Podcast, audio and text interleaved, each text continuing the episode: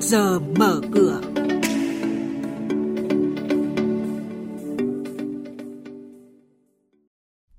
Thưa quý vị và các bạn, kết quả đầu tư xã hội tăng gần 5% và quyết tâm giải ngân vốn đầu tư công giúp duy trì đà tăng trưởng kinh tế, ổn định tâm lý nhà đầu tư. Nhận định của chuyên gia về những lưu ý trên thị trường hàng hóa thế giới khi bước vào quý 4 năm nay. Những thông tin này và một số hoạt động giao dịch đáng chú ý khác sẽ được biên tập viên Xuân Lan và Hà Nho cập nhật cùng quý vị và các bạn trong trước giờ mở cửa hôm nay. Thưa quý vị và các bạn, số liệu vừa được Tổng cục Thống kê công bố hôm qua cho thấy vốn đầu tư toàn xã hội thực hiện 9 tháng năm nay tăng 4,8% so với cùng kỳ năm ngoái, mức thấp nhất giai đoạn 5 năm qua do ảnh hưởng của dịch COVID-19. Tuy nhiên, vốn khu vực nhà nước đạt hơn 484.000 tỷ đồng, chiếm 33% tổng vốn và tăng 13% so với cùng kỳ năm trước và là mức cao nhất 5 năm qua. Điểm sáng này cho thấy kết quả đẩy mạnh giải ngân vốn đầu tư công của chính phủ nhằm duy trì đà tăng trưởng kinh tế và sẽ là tín hiệu tích cực giúp ổn định tâm lý nhà đầu tư trong quý 4 cuối năm.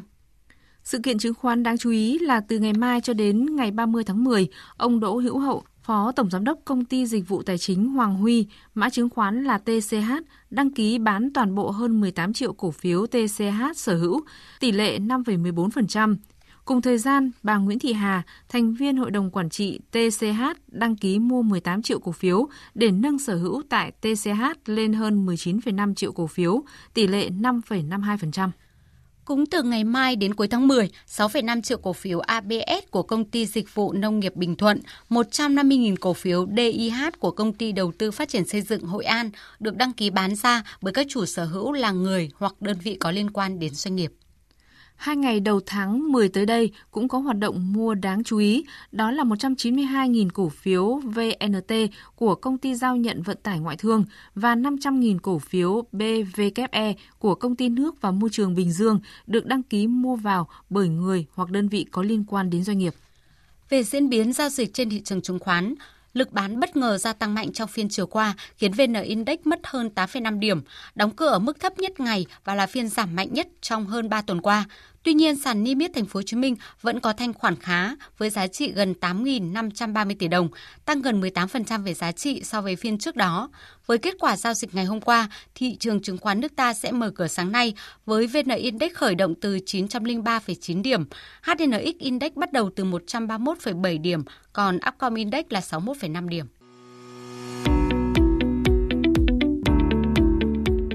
Quý thính giả đang nghe chuyên mục Trước giờ mở cửa phát sóng trên kênh Thời sự VV1 từ thứ 2 đến thứ 6 hàng tuần trong theo dòng Thời sự sáng.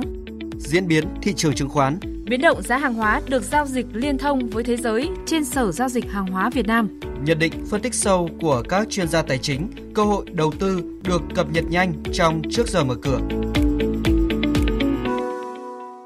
Thưa quý vị và các bạn, tiếp theo sẽ là các thông tin cập nhật về thị trường hàng hóa đang được giao dịch liên thông với thế giới tại Sở Giao dịch Hàng hóa Việt Nam MXV.